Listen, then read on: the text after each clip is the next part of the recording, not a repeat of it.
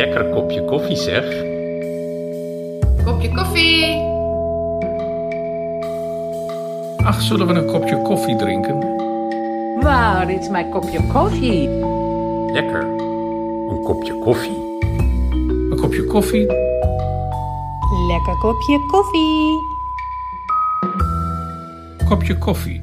Der niederländisch-flämische Bücherpodcast. Kopje Coffee, dieses Mal aus Amsterdam. Mein Name ist Katharina Borchert und ich spreche heute mit einem Mann, der für mich nicht einfach nur ein Autor ist, sondern geradezu ein Mythos. Und ich vermute, so wird es auch vielen anderen deutschen Leserinnen und Lesern gehen. Und vielleicht auch seinem deutschen Verlag, dem Surkamp Verlag. Immerhin ist er der einzige ausländische Autor, der bei Surkamp mit einer fortlaufenden Werkausgabe geehrt wird. Der über 1000 Seiten dicke elfte Band ist soeben erschienen. Wer könnte dieser Autor sein? Eigentlich nur einer, Cis Noteboom. Herr Noteboom, wie schön Sie zu treffen, Sie zu sehen. Guten Tag. Danke, guten Tag. Ja, ich treffe Sie hier in Ihrem Haus in Amsterdam. Ähm, wir sitzen hier in Ihrer Bibliothek, umgeben von vielen Büchern, von Kunst, äh, von Musik und CDs. Sie sind erst vor kurzem zurückgekommen von der Insel Menorca, wo Sie ein Haus haben, wo Sie gerne die Sommer verbringen. Wie ist es, nach Amsterdam zurückzukommen, also nach Hause? Ja, dort in Menorca ist auch ein Zuhause, aber das ist natürlich doch anders, denn hier war ich, wohne ich 42 Jahren, wenn nicht länger. Für mich ist das Holland, ja, mein hier sind meine Bücher. In Spanien sind ja auch Bücher, aber hier sind sie alle. Und die Gemälde meiner Freunde. Und hier hat man sehr viel erlebt. Aber wie Sie wissen, habe ich auch immer sehr viel gereist. Und das ist das Haus, wo man immer wieder zurückkommt. Sind hier in diesem Raum, also überall sind Bücher, sind auch Ihre Bücher hier dazwischen? Meine eigenen Bücher? Ja. Ja, aber ich glaube nicht, dass die hier stehen. Die sind eher unten, glaube ich. Alle beisammen. Aber das, ah ja, doch, hier sind auch manche, doch, doch. Ich sehe da neben diese ganze Kasten mit Langspielplatten. Und daneben steht dann mein Gesamtwerk auf Niederländisch. Und Ihre Übersetzungen, Sie sind in so viele Sprachen übersetzt worden. Haben Sie die auch hier im Haus? Ja, teilweise sowieso, denn wir versuchen immer von jeder ein Exemplar zu bewahren. Gerade heute war ein Angebot aus Japan für ein bestimmtes Buch und es sind auch Bücher auf Chinesisch.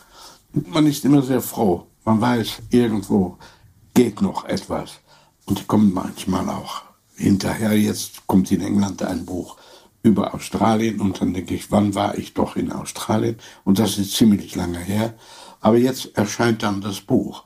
Und das sieht sehr schön aus. Und dann denkt man, ja, herrlich. Mhm, Glaube ich. Hier gibt es im Haus auch irgendwo die gesammelten Werke von Cisnoteboom. Die sind erst seit, ich glaube, ein oder zwei Monaten erschienen. Band 11. Und ich muss ehrlich sagen, ich war da sehr beeindruckt. Ja. Nicht von mir selbst, aber Sorkamp hat da ein sehr schönes Buch gemacht. Ich weiß noch, dass ich dann gefragt habe, weil mehrere Bücher in diesem Teil drin sind. Und dann habe ich gefragt, kann das nicht in zwei Teile? Und dann haben die gesagt, nein, es ist besser so. Und jetzt ist es dann wirklich ein dickes Ding. Ja. Damit könnte man seine Feinde äh, Er- Erschlagen. ja, so ungefähr. Aber es sieht sehr, sehr schön aus und ist sehr üppig illustriert. Was darum vor allem Dinge wichtig ist, weil ein ganzes Buch über Japan drin ist, mit Zeichnungen aus dem 12. Jahrhundert. Die sind so lebendig und wunderbar. Das sind die Tierzeichnungen aus dem Kloster Kosanji, Ja. die Sie beschrieben haben. Ja. Und Ihre Frau hat sie fotografiert. Hat die auch fotografiert, Ja. ja. Und sie hat überhaupt sehr viel fotografiert in meinem Gesamtwerk. Es sind sehr viele von ihrer Fotos. Ihre Frau war auch so nett, uns Kaffee zu bringen. Für Kopje Coffee passt das äh, perfekt. Sie arbeiten immer wieder mit Ihrer Frau Simone Sassen zusammen. Wie funktioniert das mit den Fotos und den Texten? Was ist immer zuerst da? Erst das Foto oder der Text? Das hängt davon ab. Sie geht doch raus und kommt sie zurück mit wunderbaren Fotos und da bin ich interessiert. Ich habe auch mal zu Fotos etwas geschrieben, aber meistens mit diese großen Reisen, die wir immer gemacht haben, Japan, China. Und dann geht sie ihr eigenen Weg öfters. Es kommt auch vor, dass ich etwas sehe und sage, das, das musst du absolut nehmen. Und dann kommt es auch wieder vor, dass sie sagt, nein, das geht nicht, das Licht ist nicht gut. Und dann weiß man, dass man kein Fotograf ist. Ja, sie ist professionelle Fotografin. Und ich schlage mal gerade noch mal Band 11 ihrer gesammelten Werke auf. Da sind tatsächlich die äh, japanischen Bilder, also die lustigen Tiere aus dem Kloster Kozanji drin, aber es sind auch Bilder aus Venedig. Sie haben ein Venedig-Buch geschrieben. Ja, wir waren sehr, sehr öfters in Venedig. Und ich habe da immer gedacht, einmal muss es ein Buch werden. Und das ist da vor ein paar Jahren auch passiert. Ja. Ja. Und dann außerdem gibt es einen Text über Hieronymus Bosch mit Bildausschnitten, Ja, sehr prachtvoll gestaltet. der ist sehr schön gemacht. Also Sie sind stolz, wenn Sie so ein dickes Buch von sich selbst in Händen haben. Es umfasst Prosa und Gedichte von 2016 bis 2021. Das sind so fünf, sechs Jahre. Es sind über 1000 Seiten. Sie haben sehr viel geschrieben. ja, ich, es kommt mir manchmal auch ein bisschen eigenartig vor, weil wir so viel gereist sind. Ne? In Amerika immer. Wir haben auch in Los Angeles gelebt oder wir waren sehr öfters in Japan. Und dann denkt man, ja gut, wenn man reist, kann man nicht schreiben. Aber insgesamt hat man dann doch ziemlich viel geschrieben, weil ich auch für eine niederländische Zeitschrift damals gearbeitet habe. Die hieß Avenue und die war sehr schön. Und ja, die konnten sich das leisten, um mir weit weggehen zu lassen. Und davon habe ich natürlich für mich selbst Gebrauch gemacht. Können Sie auf Reisen denn auch gut arbeiten? Können Sie gut schreiben? Haben Sie immer einen Laptop dabei oder wie machen Sie das? Nein, Laptop habe ich immer dabei wegen allerhand anderer Kontakte, E-Mails oder was? E-Mails und so weiter. Aber ich schreibe nicht, wenn ich reise, ich mache Notizen. Und die Notizen arbeite ich dann später aus.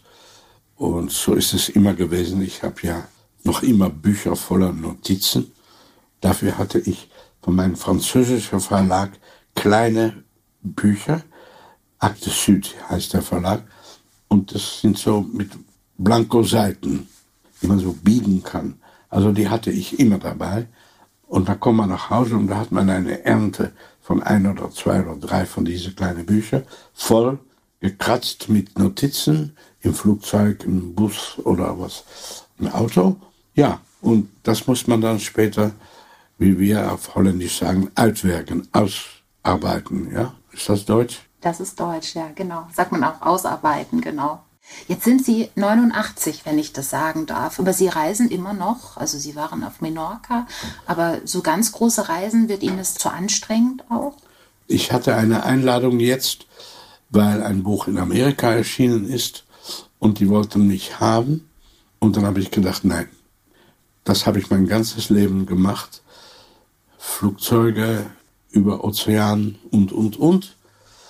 Im Nachhinein sehr viel, weil ich niemals so gerne geflogen bin, aber ich habe es trotzdem natürlich machen müssen. Jetzt dachte ich, nein, ich will nicht mehr. Es muss auch mal aufhören. Ja. Japan ist für Sie ein wichtiges Land, nicht Sehr. wahr? Wie kommt das? Ja, da gibt es mehrere Erklärungen. Ich habe sehr geliebt ein japanischer Schriftsteller Kawabata. Und dann hat man davon gelesen und ist sehr interessiert. Dann kommt man selbst dort. Es gibt auch viele japanische Poesie von früher. Aber das Land selbst ist eine Gegenstellung eigentlich, weil die Ästhetik, die japanische Ästhetik gefällt mir sehr, sehr gut. Aber wenn man in Tokio kommt, das ist ein grausamer Weltstadt, ja. Und dann muss man wieder ins Land hinein, zu diese Klöster zum Beispiel, so wie Kosanji, um das Japan zu finden, worauf man früher verliebt geworden ist. Wir haben zum Beispiel gemacht diese Pilgerfahrt der 33 Tempel, Saigoku. Ja, das habe ich zweimal gemacht. Und dann findet man das Japan, was man idealisiert hat, aber es ist auch da, wenn man es sucht. Ja, Saigoku und den Pilgerweg an den 33 Klostern vorbei oder durch die 33 Kloster. Darüber haben sie auch einen dicken Band gemacht, Fotobildband zusammen mit ihrer Frau Simone Sassen. Trinken Sie denn eigentlich auch gerne grünen Tee? Wir sitzen nämlich hier beim Kaffee. Ja. Kopje aber Nein, grüne Tee trinke ich gerne, ja. ja, Manchmal macht meine Frau hier japanische Tee oder chinesische Tee, aber von ganz früh, also noch englischer Tee, ja, so wie die Engländer das trinken, aber ohne Milch, für mich. Asien ist in ihrem Werk fast von Beginn an wichtig gewesen, wenn ich das so sagen darf. Also in ihrem ersten Roman Philipp und die anderen suchte Philipp nach einem chinesischen Mädchen. In ihrem Roman dann Rituale spielte Kunst eine große Rolle, japanische Kunst. Und es ging in dem Buch auch um das Ritual der Teezeremonie. In unserer ersten Lesung heißt es also auch dieses Mal jetzt nicht Kopje Coffee, sondern Kopje Tee im Grunde. Wir hören eine kleine Lesung daraus. Die Hauptfigur Inni erlebt bei Philipp Tatz eine Teezeremonie, in der eine wertvolle Raku-Schale verwendet wird. Und wir hören zuerst ein paar Sätze auf Niederländisch von Cees Noteboom und dann hören wir dasselbe nochmal und noch ein wenig mehr auch auf Deutsch. Waar kon je dat nog aantreffen? Twee heren van middelbare leeftijd, gezamenlijk knielzittend voor een brandend vuurtje op een door de winterwind belaagde zolder in de Amsterdamse pijp. Taats kwam binnen, of liever, hij verscheen van achter een van zijn schimmige schermen. Deze keer droeg hij een korte kimono, zoiets als de Nobelprijswinnaar in het verdwenen boek gedragen had. Over een lang, roestkleurig kleed Kazuifel over Albe. Ja, da war er, der Kawabata, über den wir gerade Genau. sprachen, nicht Ja. wahr? Jetzt hören wir das nochmal auf Deutsch und auch noch ein bisschen mehr. Wo war das wohl noch zu finden? Zwei Herren mittleren Alters, gemeinsam auf den Knien hockend vor einem flackernden Feuerchen in einer vom Wintersturm heimgesuchten Dachkammer im Amsterdamer Stadtviertel De Pijp. Taats kam herein, oder richtiger, er kam hinter seinen gespenstischen Portieren hervor. Diesmal trug er einen kurzen Kimono, etwa so wie der, den der Nobelpreisträger in dem verschwundenen Buch anhatte.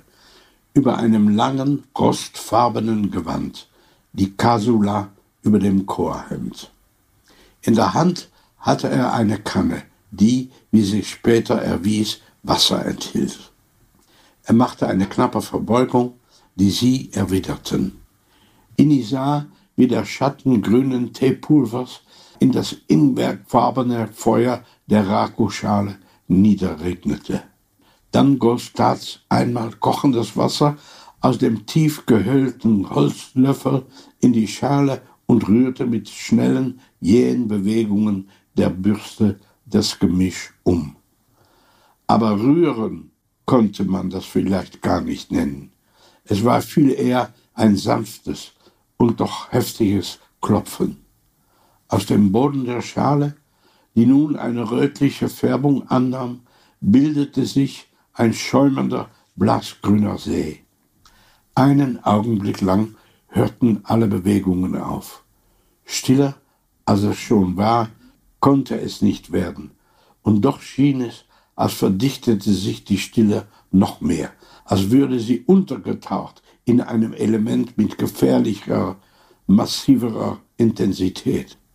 Dann drehte Tats die Schale ein wenig mit einer merkwürdigen Bewegung der rechten Hand, während die Schale selbst in seiner linken Hand ruhte, schob sie zu Riesenkamp hin und verneigte sich. Auch dieser verneigte sich. Inni hielt den Atem an. Der Kunsthändler drehte die Schale zweimal, zweimal oder mehr. Er würde es später nie mehr sagen können, ebenso wenig wie er imstande war, jemals die Fäden dieses inhaltsgeladenen Handlungsknäuels zu entwirren. Hob sie zum Mund empor, trank zweimal, dann ein drittes Mal, wobei er ein leicht schlürfendes Geräusch hören ließ, betrachtete dann die Schale aufmerksam von alle Seiten, ohne sie allzu sehr in die Höhe zu halten, richtete sie, während sie in seiner linken Handrute wieder mit dieser seltsamen Drehbewegung auf einen wirklichen oder imaginären Punkt und schob sie über die Matte hinweg dem Gastgeber zu. Vielen Dank. Ja, wie ist das, so einem schon älteren Text nochmal zu begegnen? Ja, erstmal kommt da hinzu, dass es auf Deutsch ist. Ja, es wäre ganz anders, wenn es Niederländisch, denn im Niederländischen habe ich das geschrieben. Dazu kommt, das Buch ist aus, mal gucken, 1980. So lange ist das her. Ja, ja. Und ist Ihnen das noch nah? Oder denken Sie, oh, es sind schon Zeitalter seitdem vergangen? Die Zeit ist mir natürlich nicht fremd geworden, aber es ist so lange her. Das ist lang, ja. 42 Jahren. Inzwischen hat man sehr viel gelebt, gereist, getan, aber die Atmosphäre, diese japanische, diese Eigenartigkeit, dass da jemand so von Japan und das Japanische beeinflusst ist, das bleibt ein bisschen eigenartig wahrscheinlich. Aber das war es damals auch schon. Ja, Philipp tat's. In diesem Und Fall. inzwischen war ich dann öfters in Japan und habe auch die Zeremonien erlebt. Es ist mehr oder weniger, wie ich das beschrieben habe. Das ist ein ganzes und kompliziertes Ritual. Und es, ja, es fesselt mich noch immer, dass ich das erlebt habe und dass ich da überschreiben wollte. Haben Sie in Ihrem Werk so etwas wie Lieblingsfiguren, also Figuren, mit denen Sie immer noch leben, über die Sie nachdenken, die Sie irgendwie begleiten? Oder sind die alle schon äh, Ich muss sagen, so geht das eigentlich nicht, weil man so lange gelebt hat. Und da kommt noch etwas dazu. Früher, zum Beispiel, als ich in Deutschland auch wohnte und sehr viel in Deutschland aufgetreten bin, dann habe ich viel aus diesen Büchern lesen müssen. Und dann hatte man natürlich Lieblingsstellen, aber wenn ich das jetzt wieder sehe, ich lese das nicht jedes Jahr oder jede zehn Monaten oder so. Nein, aber ich kenne das natürlich.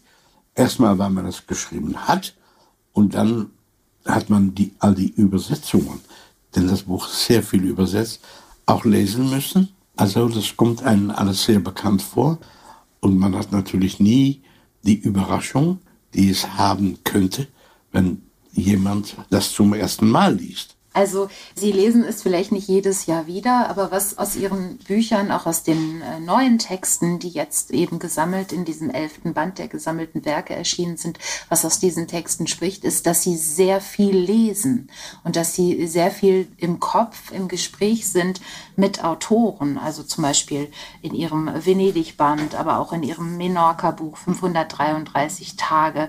Welche Autoren sind Ihnen besonders wichtig und begleiten Sie und lesen Sie wieder oder lesen Sie auch ganz neu, ganz junge Autoren vielleicht? Äh, nicht so viel, muss man ehrlich sagen. Tut mir auch leid. Aber zum Beispiel jetzt, wenn Sie das jetzt fragen, was liegt da nun zum Beispiel, da liegt Nabokov. Irene Vallejo, Papyrus. Sie lesen also auch Spanisches, Ja, ja. Übersetzung, ich hätte aber auch das im Original. Spanisch lesen können. Ja. Ja. Ja, wenn ich da in Spanien bin, dann und es kommt irgendeine Rezension und ein Buch, dann lese ich das auf Spanisch. Aber das kam hier in Holland und das hat mich interessiert, weil es eine wunderbare Kritik auf der Vorderseite hatte von Vargas Llosa. Die Liebe für Bücher und Lesen klingt in alle Seiten und dieses Meisterwerk, hat Llosa gesagt. So, So, dann stimmt das. dann, dann, ja, da muss ich sagen, das ist doch eine wirkliche Empfehlung. Auf jeden Fall. Hat die spanischsprachige Literatur Ihr Werk beeinflusst? Insofern, wenn man ziemlich viel Spanisch liest und dort lebt, ja, ich denke teilweise. Aber es klingt jetzt, als ob ich täglich äh, spanische, französische, deutsche und was auch immer lese. Das ist nicht mehr der Fall. Ich, jetzt komme ich zurück zu früheren Sachen. Und wenn ich hier in Holland spüre, zum Beispiel von bestimmten Freunden, wenn ein neues Buch kommt, will ich das lesen. Aber man kann nicht mehr endlos lesen. Und sowieso weiß man, dass es unendlich viel gibt, was man noch nicht gelesen hat. Hier gibt es jemand, der heißt Terin Und da hörte ich heute, das neue Buch von Terrin ist sehr, sehr gut. Dann denkt man, das muss ich mal versuchen. Ja, Peter Terrin. Peter Terrin, ja. Ja, er ist auch ins Deutsche übersetzt worden. Von Menorca, jetzt noch mal kurz zum Spanischen. Von Menorca erzählen Sie in Ihrem Buch 533 Tage. Das ist auch ein Beispiel für Ihr essayistisches Werk. Hoffentlich. Ja, so eine Art Tagebuch mit vielen äh, wunderbaren kleinen Beobachtungen aus ihrem Leben in Menorca um das Haus herum, aber auch ein Nachdenken über Bücher, über Autoren, die sie äh, gelesen haben. Ich würde mich freuen, wenn Sie uns noch eine kleine Passage hören ließen auf Deutsch. Auf Deutsch? Und die anderen Verabredungen? Eine habe ich mit mir selbst. Morgens sitze ich schon in aller Frühe auf der Terrasse, bevor die Sonne zu schlimm wird. Dies ist der heißeste Sommer, den ich je erlebt habe, höre ich von jedem hier. Ich komme seit 1965 auf die Insel. Da war ich 32. Morgen werde ich 82 und ich habe kein Jahr ausgelassen. Wir sprechen also von 50 Jahren, genug für eine kleine Statistik. Ich selbst denke, dass ich Hitze inzwischen einfach weniger gut vertrage. Die langen Spaziergänge von früher unternehme ich jedenfalls nicht mehr während der größten Hitze des Tages. Jetzt, frühmorgens, ist es still und kühl. Schon Stunden zuvor wird man langsam von einer Landschaft aus Lauten geweckt, die noch zum Reich des Schlafes gehören. Sobald die erste Hähne der Nachbarn krähen und der begleitende Lärm der Hühner sich dazwischen fliegt, beginnt auch der Esel zu jahen. Er zerreißt die Nacht, all seine nächtlichen Träume strecken in diesem leidenschaftlichen Geschrei. Es ist Tag, ein Zurück gibt es nicht mehr. Dann höre ich die Gänse des weiter entfernten Nachbarn, lauten zwischen Panik und Protest. Kein Wunder, dass die Römer zur Bewachung des Kapitols Gänse einsetzten. Auch dieses Geräusch ist Teil der Verabredung. Der Tag ist eine Uhr. Am späten Abend bekommt die Bougainvillea ihr Wasser. Sie steht an der weiß getünchten Hauswand in ihrem eigenen Territorium und so früh am Tag ist das Wasser noch nicht ganz aufgetrocknet.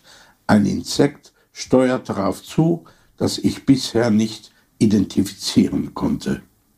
Nabokov war Lepidopterologe. Ernst Jünger wusste alles über die verschiedenen Käfer und ich weiß nichts. Das wird mir hier klar.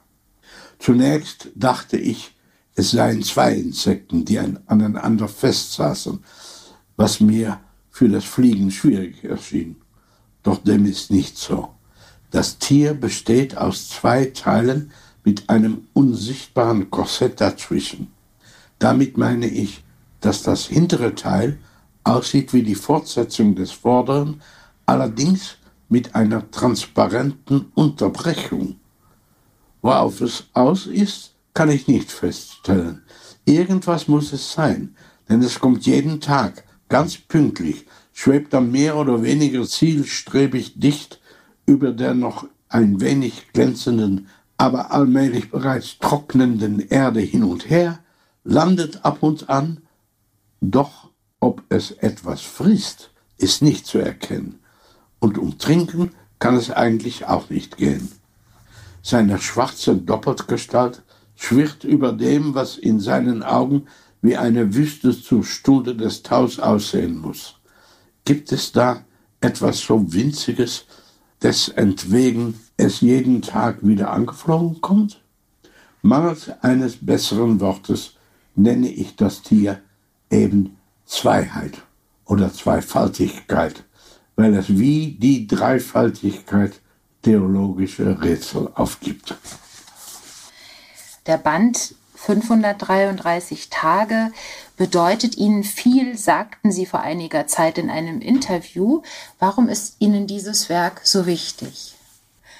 Ja, wissen Sie, eigentlich hat man das Gefühl, wenn man zwei Häuser hat und längere Zeit, wenn man nicht nur vom Wochenende geht, nicht aber für drei Monate. Das ist wirklich Zeit.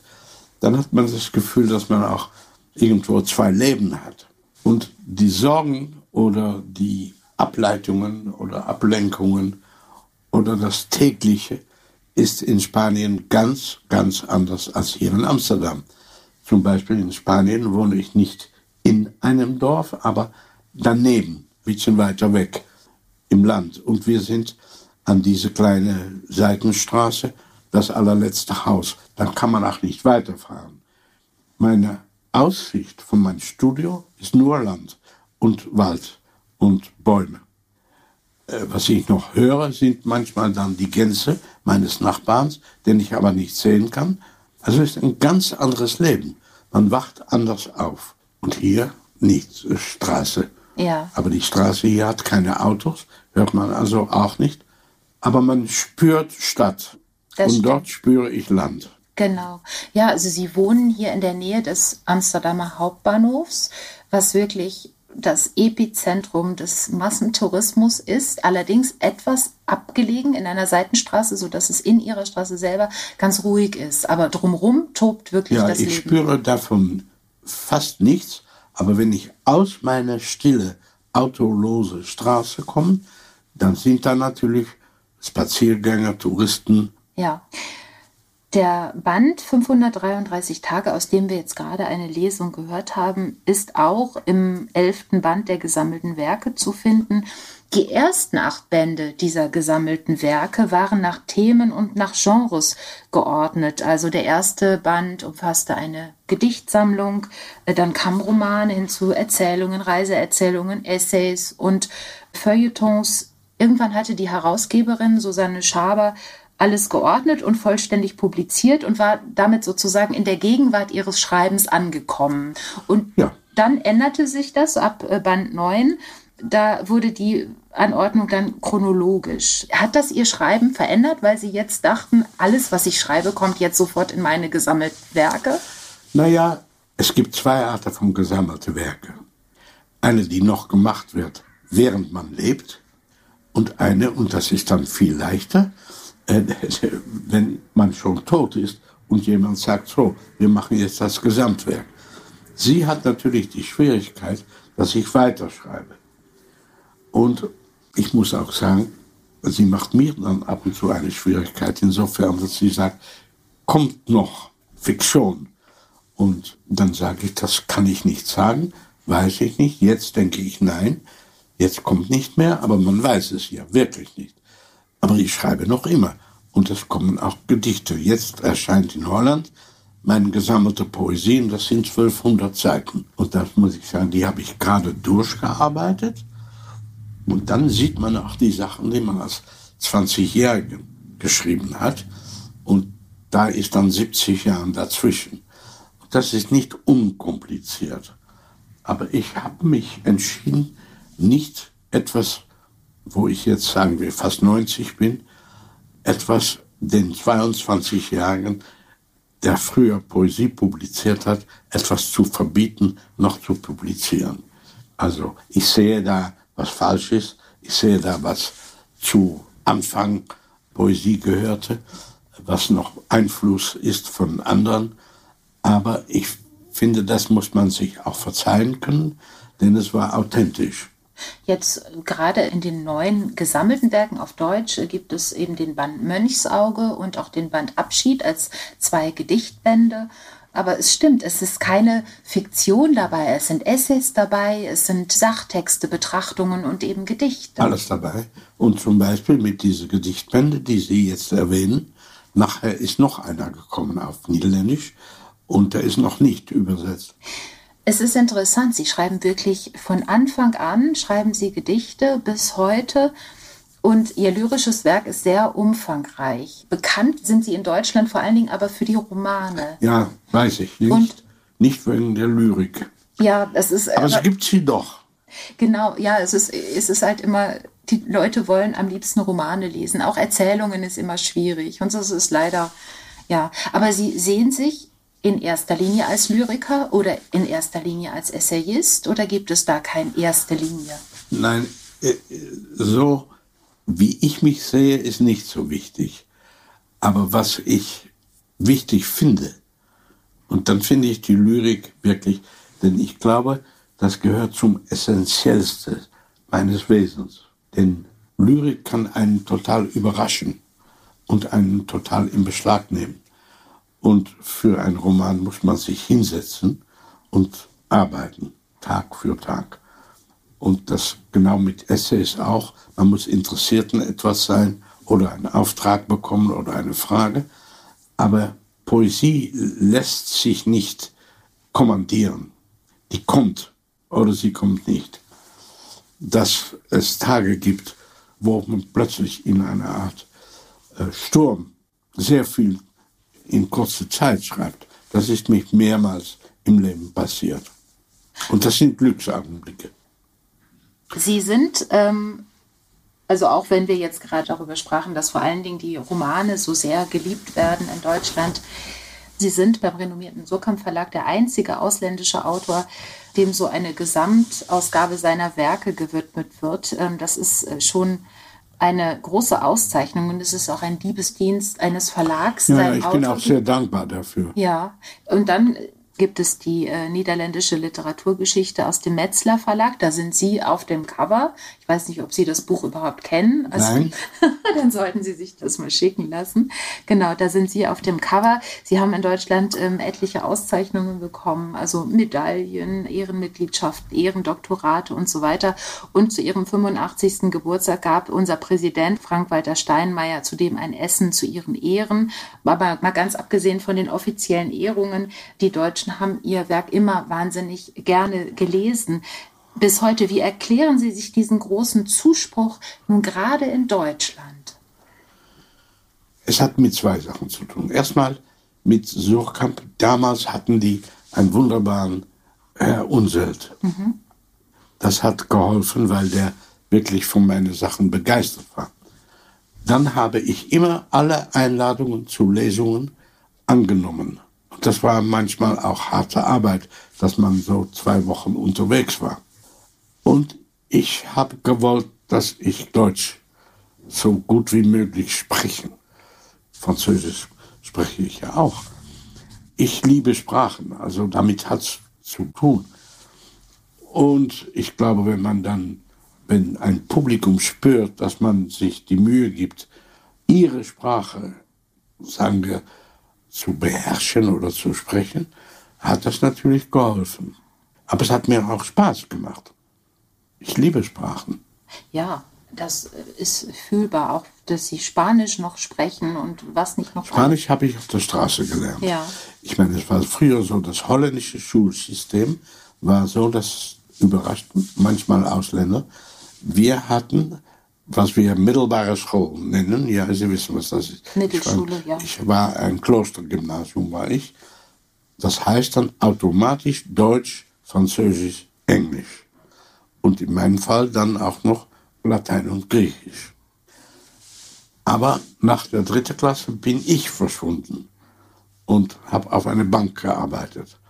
Also ich habe nie Gymnasium zu Ende dann hat man auch keine Universität und dann weiter meine Sprachen gelernt habe von Lastwagenfahrer, weil ich dann Autostopp gemacht habe jahrelang.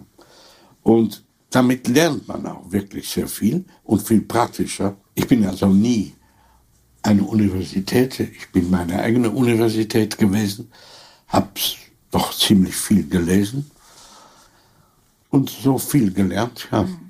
Und ja, vermisse ich das? Nein, ich glaube nicht. Denn vielleicht hätte ich mich dann spezialisiert in etwas und wäre ich nicht der Schriftsteller geworden, den ich mit Lastwagenfahrer und so weiter und Reisen geworden bin.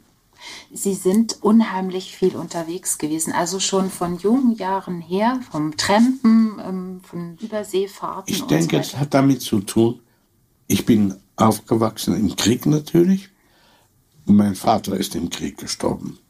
Also dann hatte ich keinen Vater und in diesem Sinne kein Über-Ich mehr. Dann hat meine Mutter neu geheiratet mit einem sehr katholischer Mann, der viel älter war als sie. Ein netter Mann, darum geht's nicht. Aber der hat mich dann in diese Klosterschule geschickt. Und dort war ich natürlich ein Fremdkörper. Ich hatte nicht die normale katholische Erziehung, die all die anderen auf diese Klostergymnasien hatte. Ich war da also in bestimmter Sinne ein ziemlicher Fremdkörper und das muss man durchhalten. Und dann habe ich gearbeitet auf einer Bank, ein, ein dummes Zeug, was man dann so tut. Und dann habe ich angefangen mit Anhalter und Reisen und Europa und da dann etwas übergeschrieben und da habe ich Glück gehabt, dass es damals eine Zeitung gab, die das dann genommen hat und das ist eigentlich, hat sich nie mehr geändert. Ja, das hat sich nie mehr geändert. Denn dann schreibt man Philipp und die anderen aus dem Nichts heraus und das war dann damals ein ziemlicher Erfolg und von dort ab und dann kann man sagen, ich habe Glück gehabt. Ja, finde ich. Und Talent wahrscheinlich auch. Ja, ja, aber Glück muss man ja wirklich auch haben.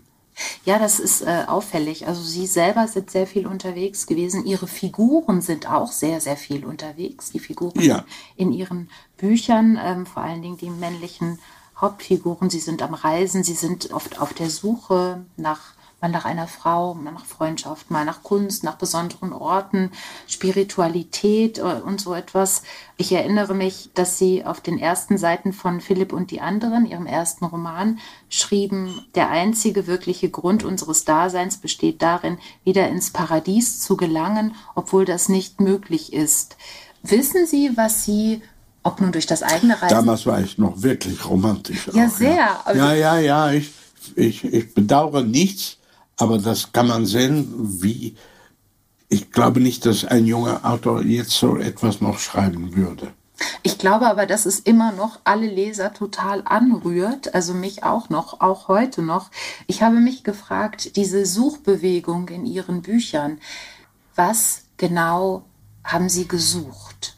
Ja. das kann man so nicht beantworten, glaube ich. Ich habe gesucht. Das Suchen selbst war es.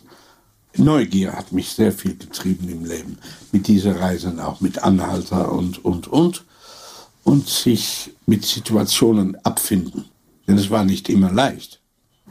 Ich würde gerne noch mal zum Abschluss zu den Gedichten kommen. Ähm, Sie haben zumindest in Deutschland als letztes Gedichte veröffentlicht. Der Titel lautet Abschied, wobei das aber noch nicht das letzte Wort von Ihnen ist. Weitere Bände sind Möglich. Genau. Ja, es ist sowieso noch Fuchs gekommen. Genau, auf Niederländisch ist noch ein anderer Band erschienen und sie schreiben auch weiter, auch Essays schreiben sie weiter, also wir werden noch einiges erwarten können. Drei Gedichte habe ich ausgewählt. Es wäre toll, wenn Sie die noch vorlesen könnten. Aus Abschied. Abschied. Wie zegt dit alles? Welke stem roept de man in zijn eenzame kamer? Uit welke oudheid wil iemand iets zeggen over strijd of verminking? Heeft hij niet genoeg aan zijn eigen tijd? Alles herhaling, in boeken gelezen, pijn opnieuw bedacht, hakmessen onder de woorden, offers onder altijd dezelfde luchten, niets nieuws verzonnen. Hij weet het. Voor het einde komt alles nog één keer voorbij. Pas dan mag hij gaan. En wie weet ook lachen als een wees in het donker die hangt aan de woorden van verzen. Ongedaan blijft er niets. Wer sagt dies alles?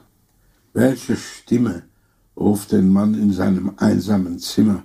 Aus welcher Antike will jemand etwas sagen über Kampf oder Verstümmelung? Genügt ihm nicht schon seine eigene Zeit?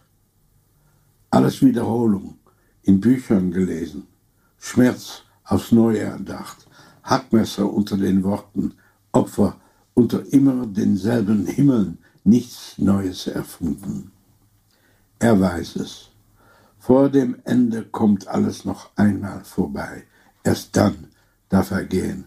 Und wer weiß auch lachen als Weise im Dunkeln, die hängt an Füßen von Versen. Ungetan bleibt nichts. Lauf nicht weg.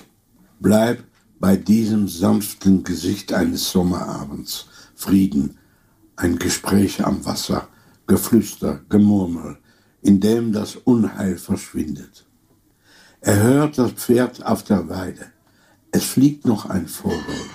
Bleib liegen, jag fort die Gefahren, fürchte dich nicht vor den Formen des Gesichts ohne Augen, vor der Frau mit den Haaren aus Hanf, vor dem Mund ohne Körper, versperre ihnen den Schlaf, der von dir ist. Jetzt zählen meine Füße den Weg, ich weiß es, sieh nicht zurück. Meine Schritte messen die Zeit, ein dunkles Gedicht ohne Gleichen. Es läuft, wie es läuft, langsamer geht nicht. Ich will ja noch allerhand sehen, so wie ich es immer getan habe. Hoch oben noch immer der Vogel, der vorgab mitzufliegen. Ein letzter Gefährte, der wusste, wohin ich ging. Er kannte meinen Weg. So viele Wege bin ich gegangen, stets auf der Suche nach dem, was ferner liegen müsste. Und als ich es endlich erblickte, verschwand's wie ein Trugbild oder er stand als Gedicht. Fluff, bum, tschicki, tschicki. Cis Notebohm, vielen Dank für diese Gedichte. Ja, diese Gedichte sind unter dem Titel Abschied auf Deutsch erschienen und ähm, viele Leser und Leserinnen haben sich sofort total erschrocken und dachten, damit gibt Cis Notebohm seinen Abschied bekannt vom Schreiben. Nein, das ist nicht so. Es kann immer noch etwas kommen. Mein französischer Übersetzer hat auf sich genommen, meine Tagebücher zu editieren im erster Instanz, dann kommt immer noch ein Verlag dazu. Aber er hat dann 400 Seiten editiert und dann hat er aufgehört und hat mich gesagt, es kommen noch 800 Seiten. Alles ergibt von mir, wo ich dann doch nicht mehr weiß, was ist es wert. Ich traue ihm. Er sagt, er findet das interessant. Dann hatte ich noch, ich habe die Tagebücher geschrieben in Moleskins. Mhm. Moleskins äh, Ja. Notizbücher. Genau das. Und ich hatte noch ein, das nicht fertig war, Moleskin 8. Und das habe ich halbwegs. Und dann habe ich aufgehört, das auszutypen. Und das wollte ich nun fertig machen. Aber habe gleichzeitig gedacht, das will ich nicht als Tagebuch verlegen, wo ich noch da bin.